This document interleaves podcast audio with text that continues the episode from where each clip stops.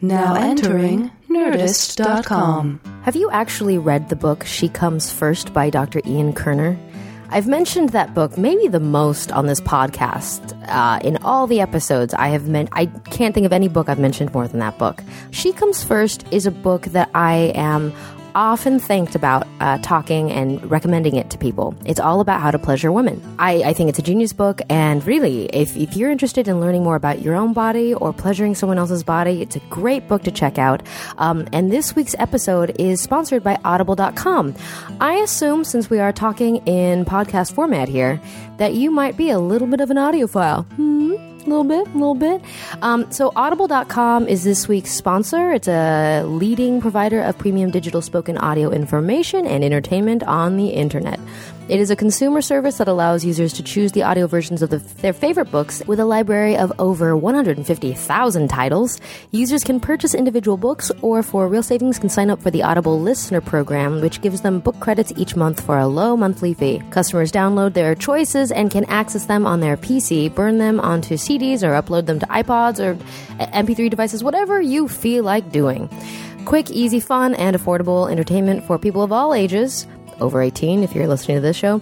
If you want to listen to it, Audible has it. And you can get She Comes First free right now if you go to audiblepodcast.com slash Sandra, S-A-N-D-R-A. Just go there and sign up for a 30-day trial and you get a free audiobook. It's really, like, you win. Like, this is all winning, all over the place all winning. So go to www.audiblepodcast.com backslash Sandra and uh, you get good stuff. And hey, knowledge, entertaining knowledge for fun in your ears and in your bedroom. Ooh, I liked that. Welcome to the Sex Nerd Sandra podcast. Whoa, what are these kids doing in here? Hey, if you're under 18, go ask your mom. Now that we're alone, let's start the show. Everybody. Thank you for tuning in to the Sex Prep Body Image episode. This is some important action right here. Up in this earbud situation. Um, thank you for tuning in. I realize this isn't necessarily um, something that's at the forefront of people's minds, but the conversation has been uh, happening in the media. Um, that whole Louis C.K. Uh, thing that came up with the uh, "So Did the Fat Lady" uh, episode. Um, if you haven't seen it, I mean, Louis C.K. is doing amazing stuff, and it was a lot of voicing the issues of women who are outside the sexy norm of what society tells us we're supposed to find attractive, which is not necessarily accurate for what everybody finds attractive. Um, but I, I want to talk about the feeling of being in your body when you don't like it. Um, and uh, two things kind of came up for me recently that I that inspired me to take on this topic. One being that I've heard enough men talk about having sex with a woman, looking down at the point where their penises enter their partner's body because it's sexy, and the woman freaking out and thinking that they're judging their body. Um, that projection, that feeling like when people see you, that they're seeing what's wrong with you instead of the things that they're actually enjoying about you. Um, I, I just I find that fascinating that that is an in the bedroom sex situation that has come up um, enough that we need to address this. What's going on there? Um, also, I recently spent a good half an hour with a woman who let me know, and she was just sharing things that she'd never shared and she's been struggling for almost 20 years with her husband.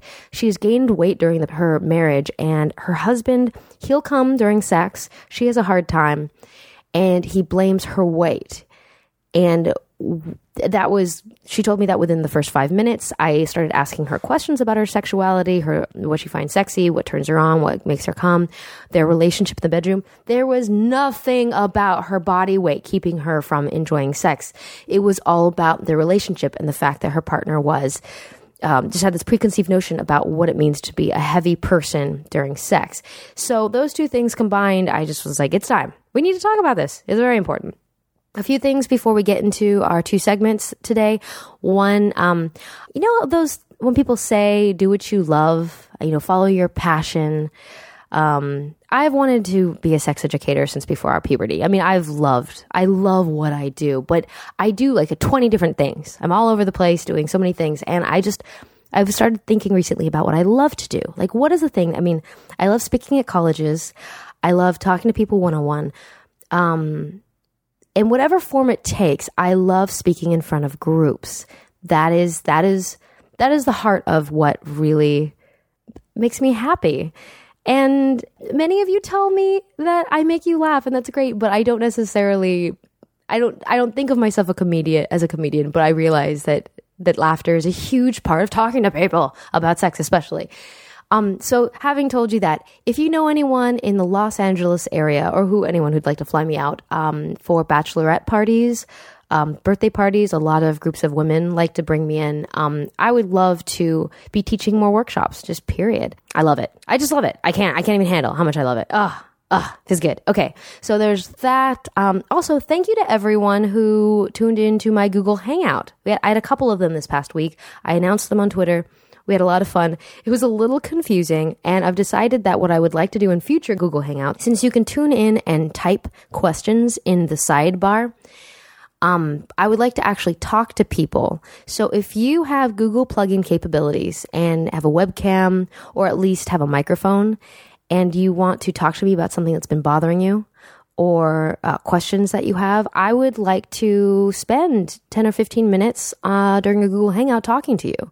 Email me with Google Hangout and, and the body what it is that's that you want to figure out. Because I love being your Nancy Drew. I do. I um, I love it, and I would like to do it more um, where the world can tune in and check it out too. Because if you're dealing with it, a lot of other people are probably dealing with it. Okay. Thank you for listening. Let's do this thing. I'm kind of processing my own feelings still about this.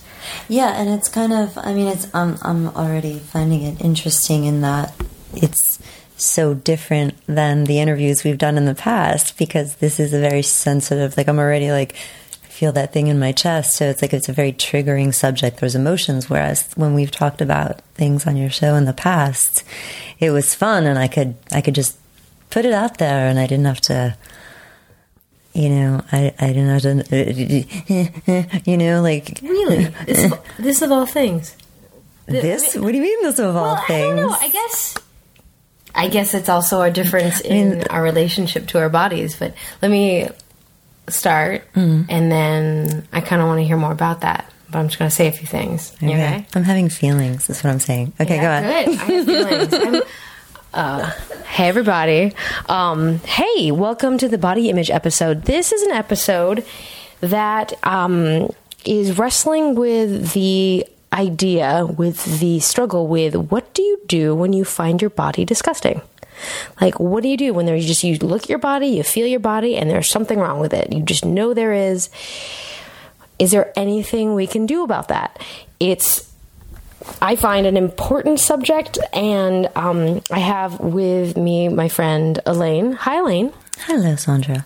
From such episodes as God, there was a Next door. the Girl Next Door episode from way back, and recently, no, you were on a really good one where you opened it up. Cheating. That's right. You were my cheating person. That was juicy. Yeah, yeah, yeah. Ah, naughty girl. Um, so you just mentioned that you're having feelings. I thought I thought of you. As a cheating person, but okay, go on. No, no, no. But you're the way you're talking. The, you were In the past, there there have been cheating episodes. Yes. that you were being honest about it. I mean, Yes. you know. I- Okay. most of my friends, I could they could talk about stuff, but you are more honest about some deeper stuff than a lot of people. So that's why I come to you. Okay. Because I'm like Elaine will break it down. Um, feelings. Um, I'm going to disclose some information about you that I know, and I'll edit it out if you want me to. I mean, you know, just tell me. But I figure I'll just. So I know from our long friendship that you have had several nose jobs. And that um, you have used the word body dysmorphic, the phrase body dysmorphic, to describe your experience. Um, I am talking to Lady Cheeky, a friend of mine who uh, teaches a big, beautiful sex class all about self image and, and uh, your body image. Um, so we're, we're going to be ta- listening to her later in the episode. But I kind of, she talks more about like how to right the wrongs of, of negative body image. But I kind of want to delve into the feeling of feeling weird in your body. But coming from that background, when you hear things like, oh, just, Elaine, just look in the mirror and tell yourself you're beautiful. I mean, what comes to mind? Well, you want to punch someone in the face. it's the first thing that comes to mind. Because there's really nothing more annoying than when you're in it and you're really feeling like your deepest, darkest feelings, and someone comes along and the best they can do is put a positive, try to put a positive spin on it. Mm-hmm. You know, there's a, there's a time and a place for positivity, but you know, when when someone's really in it, that that kind of it, it's it's just not helpful. You know, um, because getting to a place of thinking you're beautiful or loving your body from you know where I have been, you know, is is kind of going to be a lifelong journey that I, I am finally on. But I don't think in this lifetime. I don't think, you know, right now I work on um, being taking taking better care of my body, being gentler with my body, definitely, and and trying to get into my body, you know, get in touch with my body because I've so repelled it, you know, and gone into my head as a result that I've completely been shut off from my body. Like almost numb? Um, I don't, I don't, I don't associate it with a numb feeling. I mean, I, I just, Yeah, But it, yeah, I mean, it is numbing in that, like, body dysmorphia is a lot like, you know, addiction or, you know, or any kind of OCD thing where you're uncomfortable with your feeling, with what you're feeling. You're feeling negative things that you don't know how to deal with. So you do things to get away from that. So what I learned to do was to go into my head and obsess and try to fix what I didn't like. Um, and uh, so it is. It is sort of a numbing. It's numbing of your feelings, sure.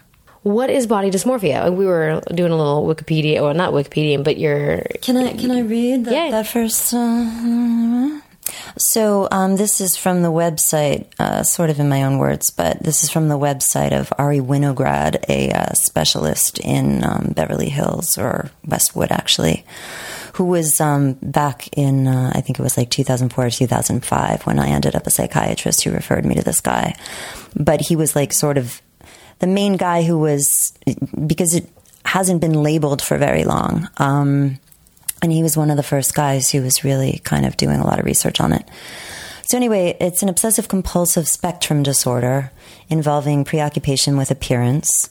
Um, the BDD person experiences excessive shame, anxiety, and depression related to specific areas of their body, and those areas will shift over time, like they'll move from part to part. Um, they estimate it's 1% to 2% of the population. Um, so there's common areas that people obsess over, common body parts. Like what? Um, complexion, skin tone, scars, nose, hair thickness, hairline, teeth, facial symmetry, size of eyes. Symmetry is a very big thing. Um, there was a book I read on this. Like I can't think of the name of the book. Um, but symmetry seems to be- a very common theme with uh, BDD people. And then there's ritualistic, repetitive behaviors to check, hide, or fix what they perceive as flaws. Um, mirror checking, grooming, skin picking, cosmetic and surgical procedures, comparing your body with others, camouflaging your body, hiding certain parts of your bodies, or just avoiding social situations altogether so people don't see. And it's important to note that other people don't usually see what the BDD person sees in themselves. Is it annoying when they're like, but you're beautiful? It's really annoying. it's really. I mean, it got to the point where I was trying to cultivate. You know, once I had an understanding this, I was trying to conv- cultivate a, different source of beauty. I was trying to go inside and, and cultivate my education, my mind, my spirituality. So I didn't even want to talk about beauty. I was just like, I just let's not even go there. You know, people will compliment me like, yeah, that's great, but I don't really want to be pretty. I just, I just, I don't want to like. I'd rather you not even look at me.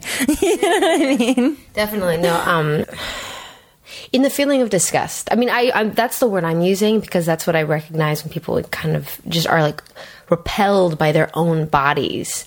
It's and and so much of it is learned. Like I remember the first time that I heard that cellulite was bad. And I didn't even know what cellulite was. And then I learned what cellulite was. And then I learned that I did not want to have cellulite and that people would be repulsed by me if I ever did develop cellulite. And this was maybe in like my preteens. Um, and in recent years, I'm like, oh, look, I can see a little bit of cellulite. And so it's like, well, I guess this is the part where I hate my thighs now. Like, it's like, is this, and I didn't really want to hate my thighs, but I don't know. It was just weird to, that I remember learning to hate myself once You I had cellulite. remember like consciously being aware of the fact that oh wow, I have cellulite and I'm not I can't like that like just that like um yeah because i remember not knowing what cellulite was or even being aware or caring that it existed in the world. Like it just i remember before cellulite was a thing. Right. and suddenly all the magazines wanted to talk about cellulite. And how horrible. It was. i don't know. I just i remember it. So it was kind of an intellectual observation. Like i wasn't disgusted but i knew that other people might be repulsed by my body because i i suddenly had some. Um or I see it with pubic hair.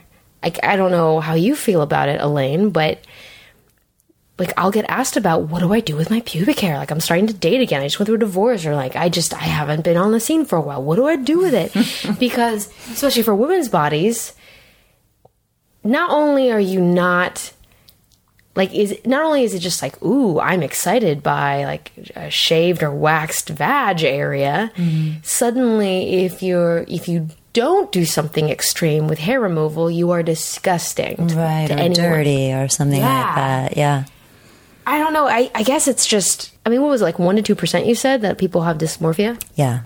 so it's not like so what about everybody who just hates their body yeah, exactly. I mean, the difference is, you know, the, the, the person with body dysmorphia is it's it's it in, interferes with their life. It's Okay. it's interfering with their ability to function. Mm-hmm. So, like I've like my I've had body images, body image issues since I can remember. You know, I don't know since since as early as like ten or twelve. I'm sure, but I don't think I would define it as as this body dysmorphia um, until it was like my you know until around 30 and those first few years in my early 30s is when i really kind of fit that bill had no idea it was a thing um, but over the course of a few years it, it started to take up more and more of my mind where it just kind of blacked out my thoughts and my future. And i was certain like the only future i had was suicide. I, I, I because i saw these things as getting worse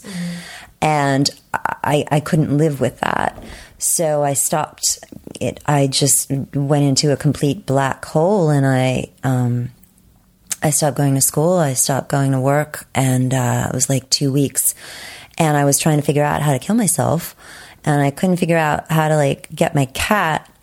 Like I was like, I can't leave my dead body with my cat. How am I gonna like have someone else? Like, can I just like ask someone to take my cat for a few days, and then like, but then they're gonna be suspicious. Like, how do you just say, you know? So I was like, couldn't quite figure it out, and and so finally, if you know, a close friend was like, "I think it's time to see a psychiatrist." You know, I'd always kind of been dealing with depression over these things, but I always avoided medications because I wanted to kind of deal with it on my own. I wanted to get the root. I wanted to get to the root of things. I'll notice that a lot of, especially really intelligent human beings, uh, feel like we can figure it out on our own. Yeah. Like, I don't need help. Like, I'll figure this out. Like, I, I run into that a lot, and I felt like that for a long time.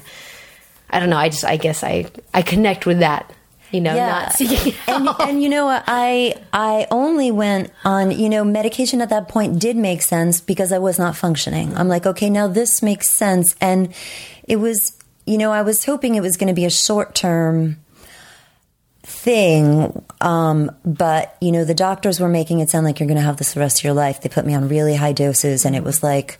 No, you're going to be on this forever. And then I was on it for about five years when I was like, I, I'm just going to, I got to get off this stuff. And I started slowly weaning, like super slow, over the course of two years, and doing a sh- a lot of therapy. And um, and I've been off of meds since uh, January of 2012. So, um, but so meds are really great for like i mean i always tell people if you can if you're in an extreme situation where you're dealing with something serious like if you could find a really good doctor and a really good therapist and kind of have a goal of i'm going to really work on this issue over a, the course of a year but the meds are going to help me do it because right now i don't want to work on anything i'm too depressed. But the meds will help you get to a place of that most people aren't really willing to do the therapy that goes along with it, so people end up on meds longer. Gotta do all of it.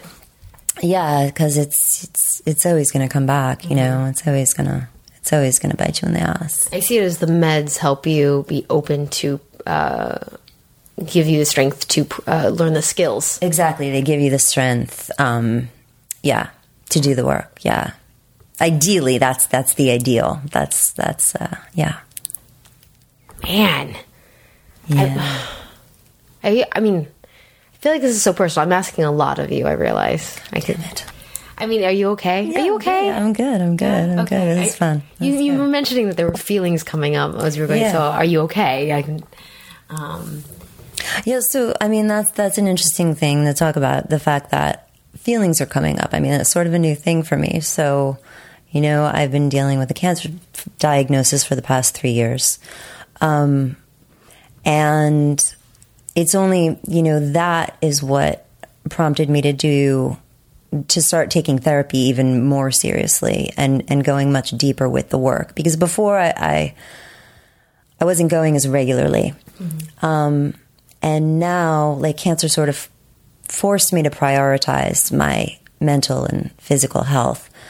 And, um, and I also had a different therapist. I, I've, the past three years, I've had kind of a bomb therapist who focuses on the underlying emotions. Whereas I feel like in the past, I've always worked with very analytical therapists where you're analyzing your thoughts and yeah you're you're you're figuring things out but until you start dealing with the feelings underneath and like I didn't even know I had feelings underneath yeah, you do. I do too. I, I had no idea. and my therapist knew because she would point it out and she would see me like clenching my fist or like or like holding my breath and she'd be like and she would point it out and she would like breathe and she'd be like, "Okay, what's the feeling under that?" You know, and I'm like, "I have no idea. Feeling? What are you talking about?" And she's like, could it be grief? Could it be shame? And she would like point out these things, and my mind would just go blank because it was foreign. I mean, my whole my whole mechanic was was to turn that shit off. So I was like, it, it's it's you know it's it's taking me it's taking me a while because I am so programmed to turn them off. So yeah, so feelings are coming up, and as we're talking about this, and I'm a little bit more adjusted to allowing them, but speaking through them is sometimes difficult. Though this is kind of going okay so far. Okay, good, excellent. I, I marvel at humans. Like I, f- I love humans, and we are so smart, but we are so stupid. Mm-hmm. And I, I hope at some point we can synthesize and make peace with the fact that our our intellectualizing brain. I mean, come on, this is a nerdy podcast. Um we're always talking about all these neat little t- tricks and tools and little bits of data that are cool and and, it, and and analyzing way too much, really. But it's mm-hmm. fun. Mm-hmm. But we do all that, and a lot of us do it to escape our feelings. Right. And we try and figure it all out in our front brain, but really we've got to just feel our feelings. And I don't know. It's just Yeah, it's like there's there's work that goes along with all that intellectual understanding, and that's what I feel like I was missing so for so many years in therapy. Whereas suddenly I have a ther- and I have my friend Sal where I do this sense memory work, and that's really helped me become aware of my feelings and allow them to come out. So yeah, like uh, there's a lot of people they read self help books. Mm-hmm. And they get it intellectually, but they don't apply it, and they don't do the painful, like physical labor of going, you know. And that's that's where the transformation comes in, and that's when you realize, oh, this is kind of a lifelong journey. This ain't going to happen overnight. Like there is no quick fix, and but until you start applying it, you, you're never going to understand how it works and really get it, and kind of want to do more, and then be interested in that journey and that process. You know, yeah. we're talking about a lot of stuff. Yeah, I mean, there's a lot of things. I mean, I realize we're just talking about body image, but it's all attached. Um, but I will say that for me, the thing that really has helped is the faster I can sit in my feelings, like, and stop denying them. Yeah. The minute that I get better, like it's like I'm almost immediate. It's so weird. It's like, fuck, man, I gotta sit in my feelings. I don't want to. I don't want to. Mm-hmm. I don't want to feel them. And the minute I do, I'm like, oh, yeah. Look, look at me feeling that. All right. look at look at me. Look at me Yeah, or feeling that like, thing.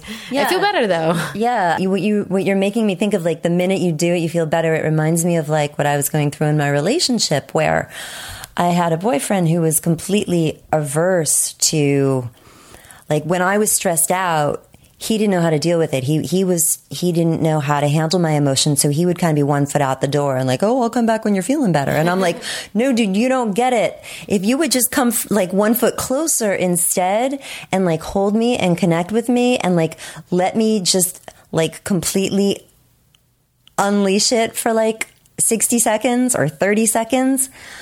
Like th- the few times that we were able to do that, I felt a thousand times better. We were so much closer and we had like the best night of our lives. but because he is so habituated to, to run from that, it's like we could never really get to the point of like being able to do that regularly. Because I deal with a lot of stress, you know, and um, he just, you know, yeah, it was, it was too much. But that's what you just made me think of. It Ah, so going into this next interview segment, um, I have to just admit, I alluded to it earlier. Um, you will hear me say how I wasn't bullied um, when about the way I looked. Um, when she asks me, you, you'll you'll know it when it happens in just a minute. But um, after this interview that's about to come, uh, I started thinking about it more. And while I didn't have issues really around my weight necessarily, where they're, they're not like it's not a huge issue. It's I'm kind of like meh about my my body, um, but I was actually bullied around my face. Like I, this guy was awful to me, and because I had Asian features and kind of like a flatter face and a small nose, like I mean, I was pushed up against a wall and slapped and like all that. Yeah, I was. I mean, I, this kid was. Um, this kid was suspended after he did this to me, but he'd been bullying a lot of girls apparently. But I had a really negative feeling about the shape of my face after I had this uh, kind of really well, literally a violent uh, kind of attack um, that was also verbally abusive. And this was when I was 12. I'm in seventh grade. Um, and so I remembered that. So I, even though I wasn't like continually bullied, I did have a really negative aggression experience around what I looked like. Um, and the fact that even though it was clear that he was, there was a problem with him and, and it went, and he went away, although it was still creepy to see him around school when he came back like it was still like really like so i it was weird but the fact that i questioned my face for a long time after because of that. Like one instance of being bullied changed everything because people just generally didn't comment about my body. Like it just mm. wasn't i don't know. I was just kind of a weird kid. Like people just sort of left me alone i guess. I just think like we haven't really made the connection that we're talking about body, we're talking, and we're talking about feelings, and I think it's just important to make the connection that the feelings exist in the body. Oh and that's i mean i'm not quite sure where it's like a major significant point you know what i mean like that i i i don't really know but i i wish um yeah it would be a fun thing to explore but you can probably just cut that out because No, no, I'm leaving that. I'm leaving that in. But I, it has been touched on in the past mm-hmm. on this show. Mm-hmm. Um, but you're right. I think that's genius. Thank you for pointing that out. And just saying that is an important connection. That uh, when I first heard that, it was actually my very first conference I ever went to. I heard that in the first seminar within the conference, and I was like, "Oh, of course!" And uh, yeah, where do you feel your feelings? my favorite oh you're oh that was uh, rhetorical I mean, it was rhetorical, but you know, you know. I'm I'm all gut. I'm all gut all the time, all the gut. Maybe some back, mainly gut. I don't know. But you're you're fist You mean clencher. like where your feelings are yeah, negative feelings, I suppose. Oh, okay. Yeah, mine, mine, sh- you know, it depends. Mine shift, like, and it depends on the moment, you know. I might feel, you know, shame in my belly. I, mean, I definitely feel anger in my chest. I feel my powerlessness, like, in my throat. Um, Yeah, yeah. And they all kind of feel differently. That brings up something about like stuck emotion and power and finding your voice and deep throating. I feel like there's some sort of cross section. I'm so sure there is. anyway, um, thank you so much. I appreciate it. Uh, go team fun, etc., etc. Uh, Elaine, you're wonderful. I love you.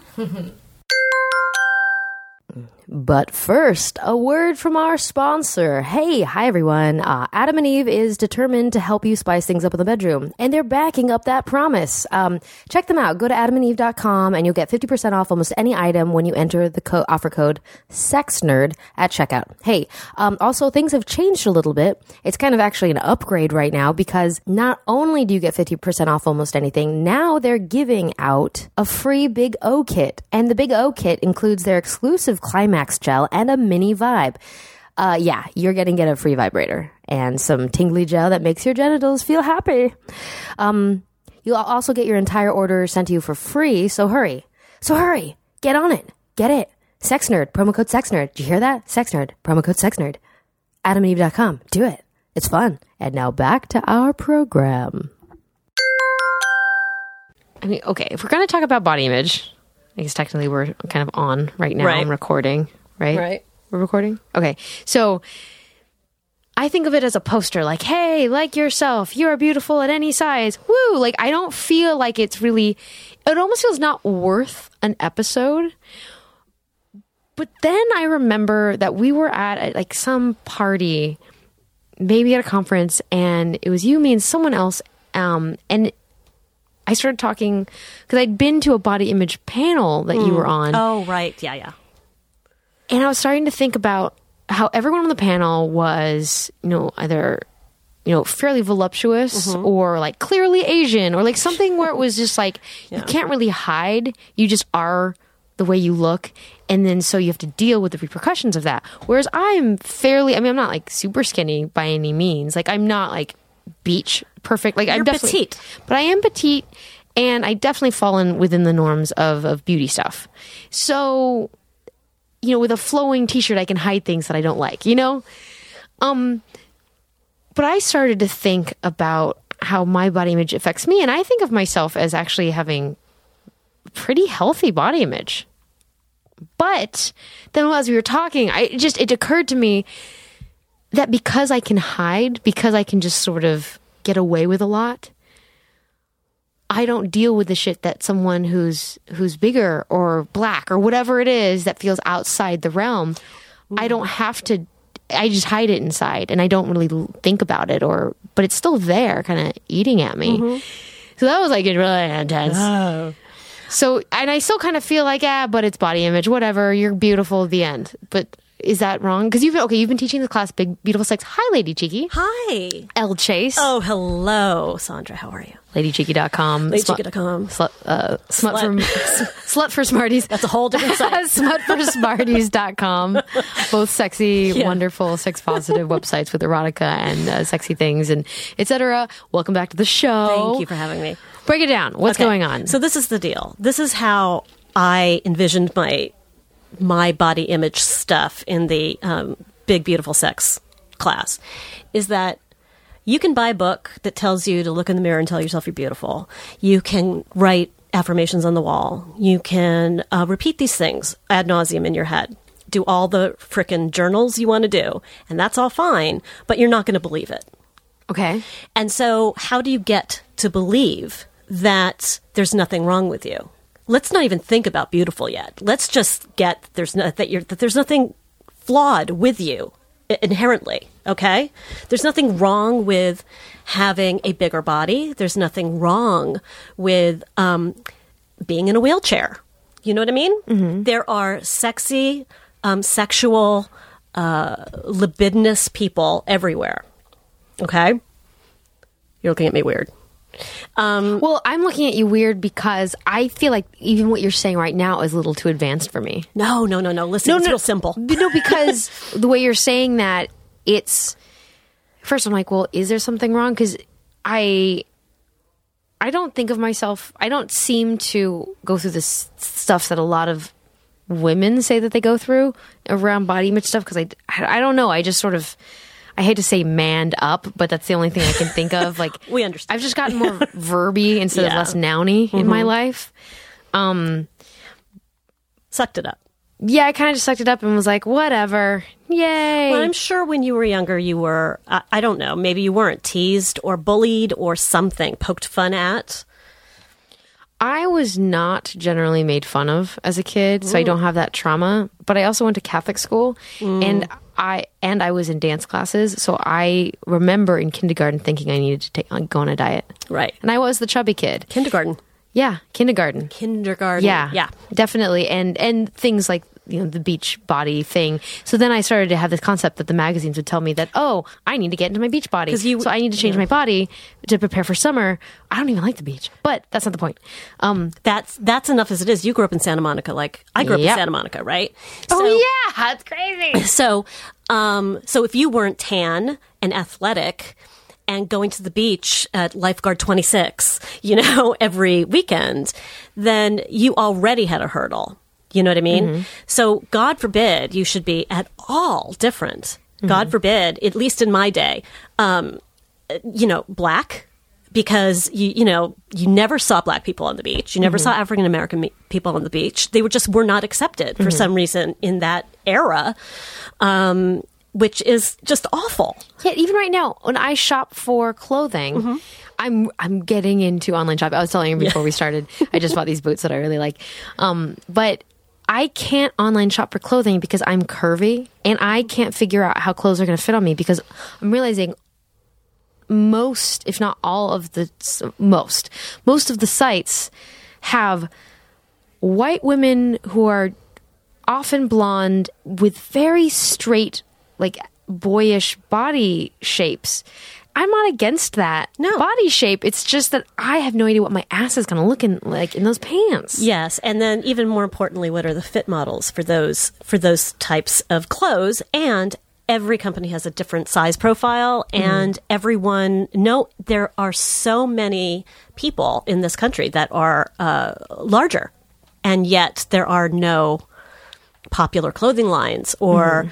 Uh, cool clothing lines for those people who can make a ton of money, but they don't do it. Oh yeah, I've had partners who are. I mean, at least you, at least women have Lane Bryant. I mean, Right. I have had partners who are male and big, and it is. Hard. I mean, you have like what two corporations that control all like big and tall clothing stores? It's ridiculous. It's insane. I mean, it's America for crying out loud. right. It's um. Everyone has a phone. You can't express yourself. You just try to cover your body. Okay, so we went Yeah. straight into clothing. Okay, so let's get back to the point. The Okay, point is, sorry. I no, just, no, no, ah, feelings. no, no. So, so here's the deal. So you just want to get to a point where you don't feel like you're inherently flawed. Okay. So you can walk outside and not feel like people are pointing at you, or you're less than, or you can't speak up in the meeting, or you can't go to the party because people will think that you are stupid or ugly or whatever. Because this is what I grew up with, right? So what you have to get to is is a nice neutral. Okay. We're just looking for a neutral here, you know? So, and not saying something bad about yourself to yourself, because that is the thing that will really get you spiraling. Negative self-talk, that mantra that comes up over and over again. I I talk negative in my head about my body every day. Every day, and you don't have the same issues that, say, you know, a a three hundred pound girl has. You know what I mean? Who walks down the street, presumably. But let's just say, for sake of argument, right? So, uh, for instance, when I walk down the street, if I'm not feeling in my body like a good, sexy person, I am always aware that people are looking at me, judging me. And This is what I grew up with, right? Are you? Is that literally happening, or is that just your awareness of the world, or just your feeling of what's happening? Well, it doesn't really matter at the end of the day. Okay. Okay? Because at the end of the day, it shouldn't matter. But something had happened in my life to make me feel like people were judging me and pointing fingers. So it must have happened in high school, which it did. And, you know, we all have that stuff, blah, blah, blah, right? Mm-hmm. So you want to get to a point where you're not you're not feeling like that where you can leave your house and go shopping and have that not matter to you. You can have the idea pop into your head, notice it and let it go away. And one of the ways to do that is to consciously make a conscious effort not to judge other people. because when we're judging other people we see on the street, and we all do it, I do it, I do it still. Um, it's because we're not feeling great. Okay. So let's talk about the things that we judge other people for. Mm-hmm. Or I, I'm going to talk about the things that I might might pop in my head where I go, ah, Sandra, like, let's be more kind. But okay, one, there's when people groom nicely versus when they kind of just aren't really taking care of themselves, you know. And and I mean, I love comfy clothing, so it's not like I'm not a fashionista by any choice. Even though right now I'm really into shoes, but that's because I like boots. Um, fetish, mm, probably not. But I might notice someone that I've known who has gained weight. And to me, visually, I think I just sort of my gut reaction is, oh, they don't look as healthy as they were before. Yeah. And so, but I, I feel like that might be a learned response. I mean, I don't know what my animal. Well, here's something. I just spoke to someone the other day, a friend of mine who is in town from Vancouver. And she is itty bitty. She does CrossFit. She is like itty bitty and just built like a brick shit house, right? Whoa. Was I not supposed to say shit? Oh, no, yeah. I Okay. did, no, no, you can say oh, okay, that. yeah, but she's, I mean, she's great. I mean, it's just all she does it because it makes her feel good, whatever. But she went through a hard time and she just wasn't, you know, she wasn't eating as much, but she was perfectly healthy. She is, I mean, when I say tiny, she could gain a few pounds. She is, she is that tiny. You like her bone, she's kind of bony. not bony, but she is all muscle. All Okay. muscle and super tiny, like kind of like Madonna in that way. Okay. You know?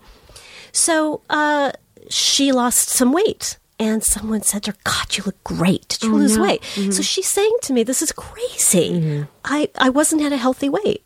And mm-hmm. people are looking at me saying, God, I, you look great. Have you lost some weight? It's all learned behavior. Yeah, people don't say anything when you gain weight, but then they all give you compliments when you lose weight. Exactly. It's so what does that say? Yeah.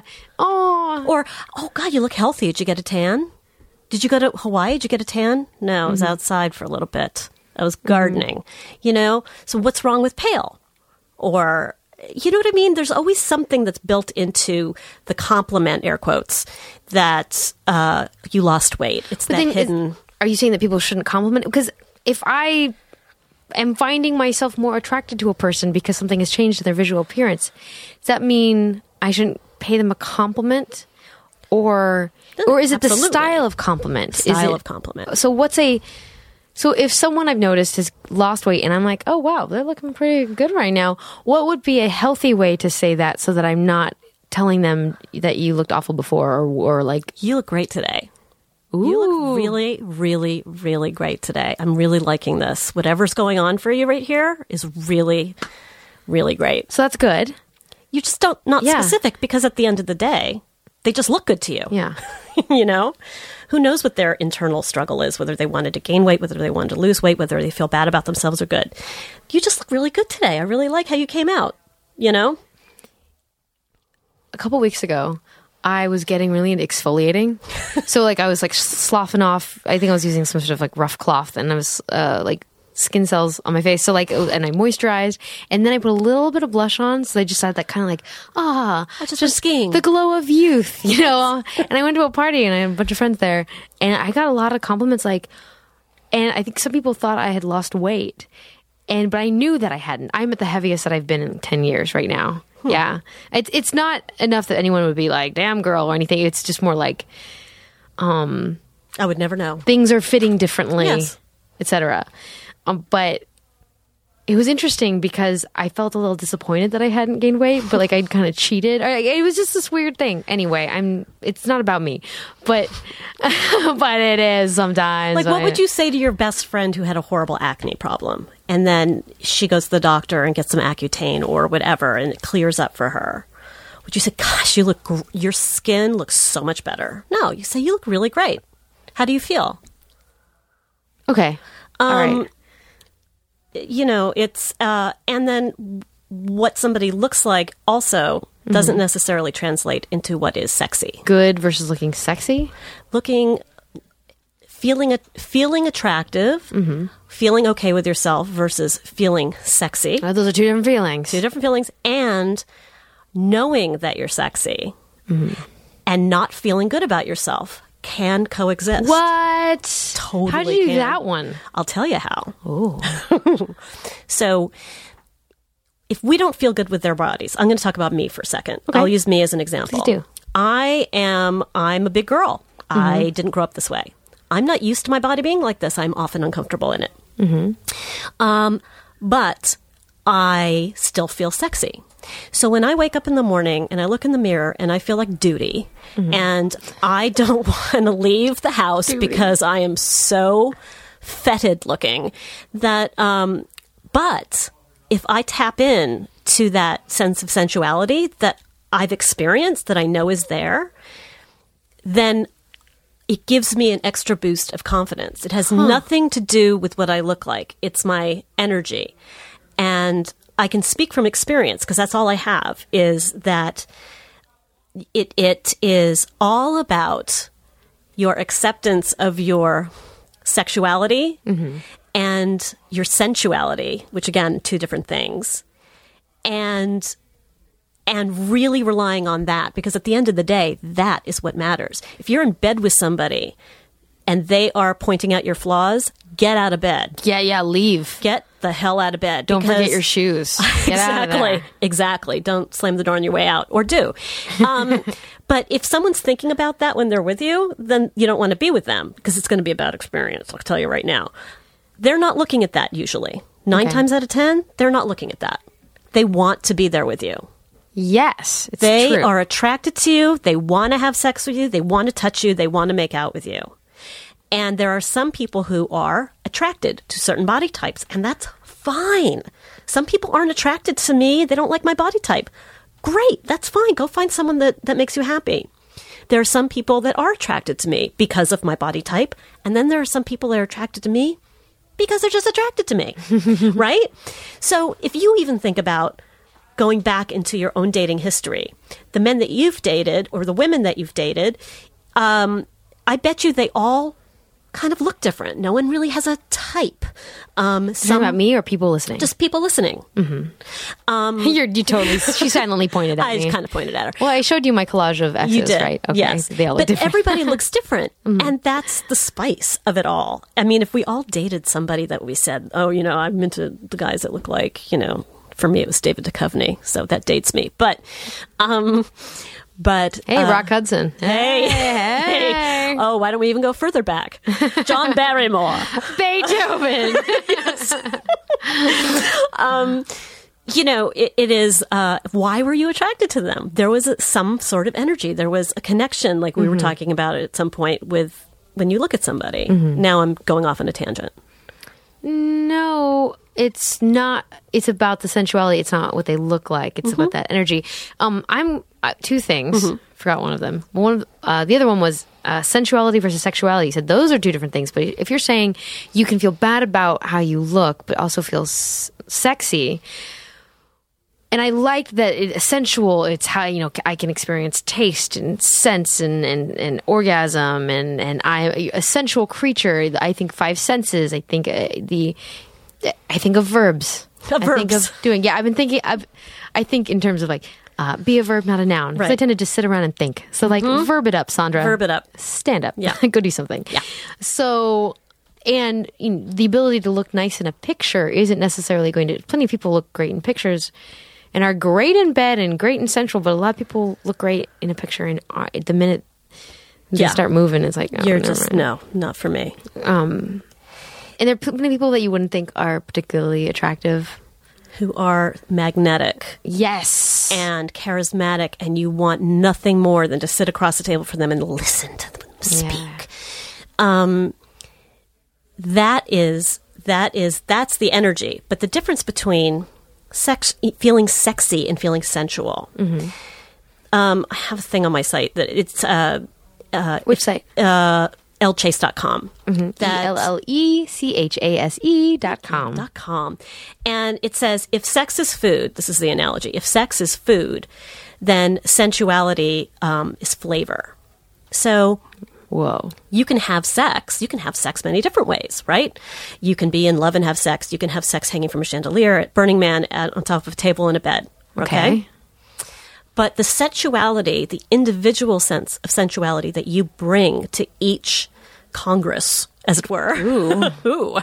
um, is the flair. It is like when you see uh, me play the piano next to, say, a virtuoso piano player. Someone's going to be better. Or even less so, let's just say you have two fantastic concert pianists next to each other, equally matched in skill. They're going to play it a little bit different, and you might hear something you like in one of them. This is sexuality. this is sensuality. Oh, sensuality. Oh, I thought we're uh, sorry. I got lost in the food metaphor. oh, sorry. Uh, where sensuality is the flavor, but now we're saying that sensuality is also the flair. Well, the flavor is the flair, as far as I'm concerned. So if you just have a piece of bread, it's a piece of bread. But if you put a little cinnamon on it and some honey and a little butter, you've got some cinnamon bread. Oh yeah. Um, and sometimes you just want to have a, just a plain old piece of bread. But sometimes You want to you want to hump the cinnamon. you bread. want to you want to violate that cinnamon bread in many different ways. Poke a hole in Poke it. a hole in that cinnamon bread. Um. So food metaphor. What is sexuality? Sexuality is the, the basic, the basic instinct, the horniness. Oh, the- I see. Sensuality is laid over. Yes, yes. Um, sexiness, sex is the act. It is the the part of life that we are drawn to. It is our instinct. It is. It's the hot dog and the the, relish dog. and the ketchup's the sensuality. there you go. There you go. So, and everyone has their own sense, and it is made up of life experience. And so, what has turned you on or made you feel sensual before in your 20s might not be the same in your 30s. Um, and I think what a lot of people who concentrate a lot on their body as their source of sexiness mm-hmm. have lost is that it was never in their body to begin with. Ooh. It's never on your body to be to begin with. Where is it? It's in your brain. Oh. It's how you think of yourself. Okay. And there are no quick fixes. There's no no you know, you can't look in the mirror every day and say I'm beautiful and blah blah blah and have it work. And even at your best, you're gonna feel like shit some days. Mm-hmm. You just are. But when you have built a base of just knowing yourself sexually and knowing what you like Through a lot of masturbation? a lot touching yourself. No, I'm totally serious. Yes, full body. full, but touching yourself, experimenting with yourself, experimenting with lovers, Yoga. Yoga, hot yoga, um, tantric yoga. Um, I did an exercise for sexological bodywork for Charlie Glickman, where he had me masturbate in front of a mirror. Now, I have body image issues. We all do. And nine times out of 10, I'm fine. But this was a hard one, man. Yeah. Because I had to sit naked in front of a mirror and watch myself as I got turned on and watch myself orgasm. It's not as easy as it sounds because the minute you sit there and you watch yourself, at least I am picking out all my flaws. Oh my God, my stomach's big. Oh my God, you can see my veins. Yeah. I'm so pale. And it gets in the way of your turn on.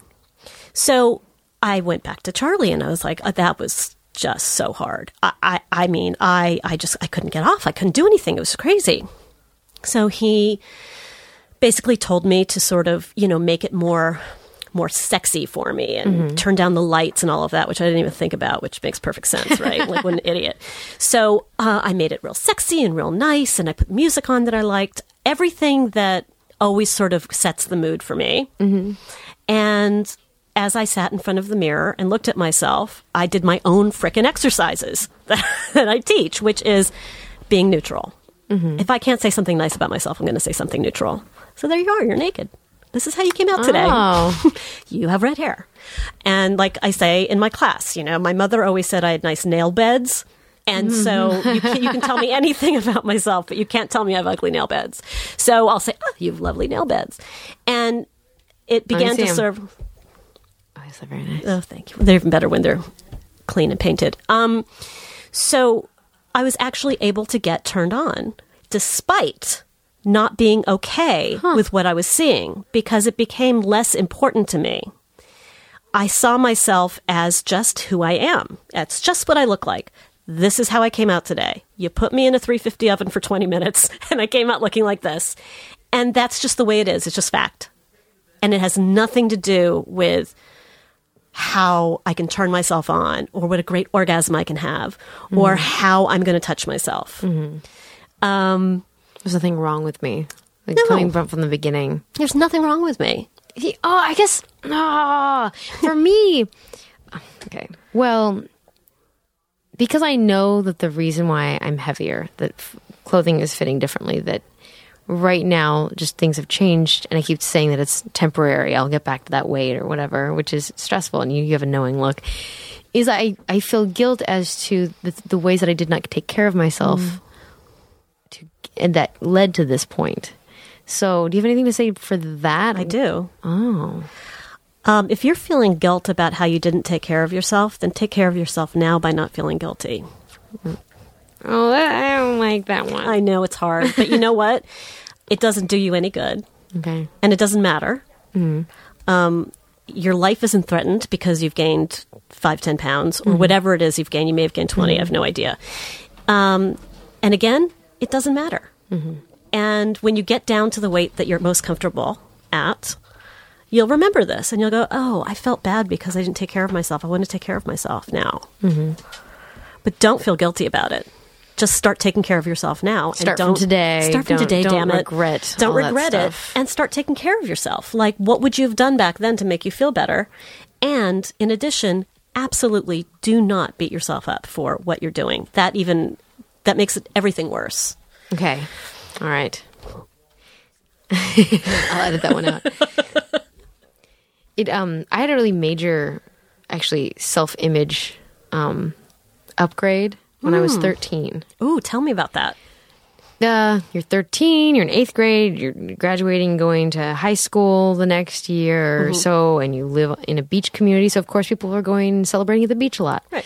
So I go out and I get my bathing suit, which was difficult anyway. And I'm walking onto the beach, and like we're all in the van, all my friends, we're all ready to get to the beach. We get out to the beach, we're coming out, and every so often in conversation, I would say like, "Ah, I look so awful in this bathing suit." Like, ah, like ah, I just, I just was expressing, I was self-deprecating a lot, and, and drawing attention to my disgust. Like I was just expressing myself, but I had no sense at that time of how much I was just calling attention to something like that. I just I was so stuck in my head. Yeah. I had no idea.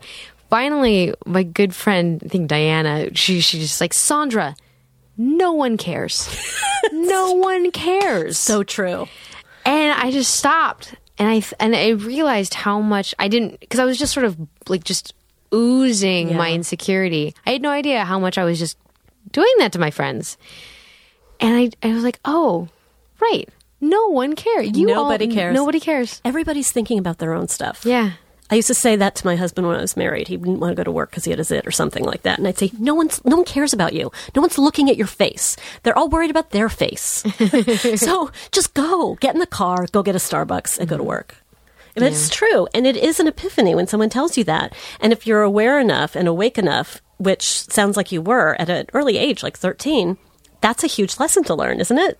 Well, I'm so appreciative of a friend just being like, mm, no, I don't care. Thank care. God Yeah. she called you on your shit. Yeah, that was good. You know what I mean? Yeah. I mean, that's a good friend. Yeah. Which is weird because you think of that as like something like, no, you shouldn't do that. You Right. should always be nice and you should always be positive to your friends. But no, sometimes just like, no. No. Yeah. No, calling them on their shit is always the most important thing in the world, hmm. I think. Thank you for coming out and talking to me about this. Thank you for having me for crying out loud. You're welcome. Aw. Thanks for doing the good work. I've definitely told some people about your work. Thank and, you. And I've learned stuff from you Thank you. around positive body image. So. Mm. As I have learned from you. Oh. We Oh yeah, you came to my blowjob. No, my Oh, I've- female pleasure class. I've come to I've gone to your blow I've come to your class as well. But I've I've I've gone to your blowjob class. I've gone to a lot of your classes actually. Whoa. Whoa. And actually you'll have a chance to go to mine if you're free on May 14th at the Pleasure Chest. Okay. I just got booked. The body image class. Body image class, Big Beautiful Sex at the Pleasure Chest on uh, May 14th at 8 p.m. And Right. then at Good Vibrations In uh, San Francisco. June, in San Francisco on Polk Street on June 5th. And I'll be at Bawdy Storytelling telling the story about the Cape on the 4th of June. Very right. cool. Where can people find you in the world? Uh, LadyCheeky.com, SmutForSmarties.com, and ElleChase.com. right. Uh, Twitter, Lady Cheeky. All right, and it's a picture of her cleavage. It is. It's my fabulous boobs. It's pretty great. Yeah. Anyway, well, thank you, and I'm sorry. No, no, no. Go Team Fun. Ah. Now leaving Nerdist.com.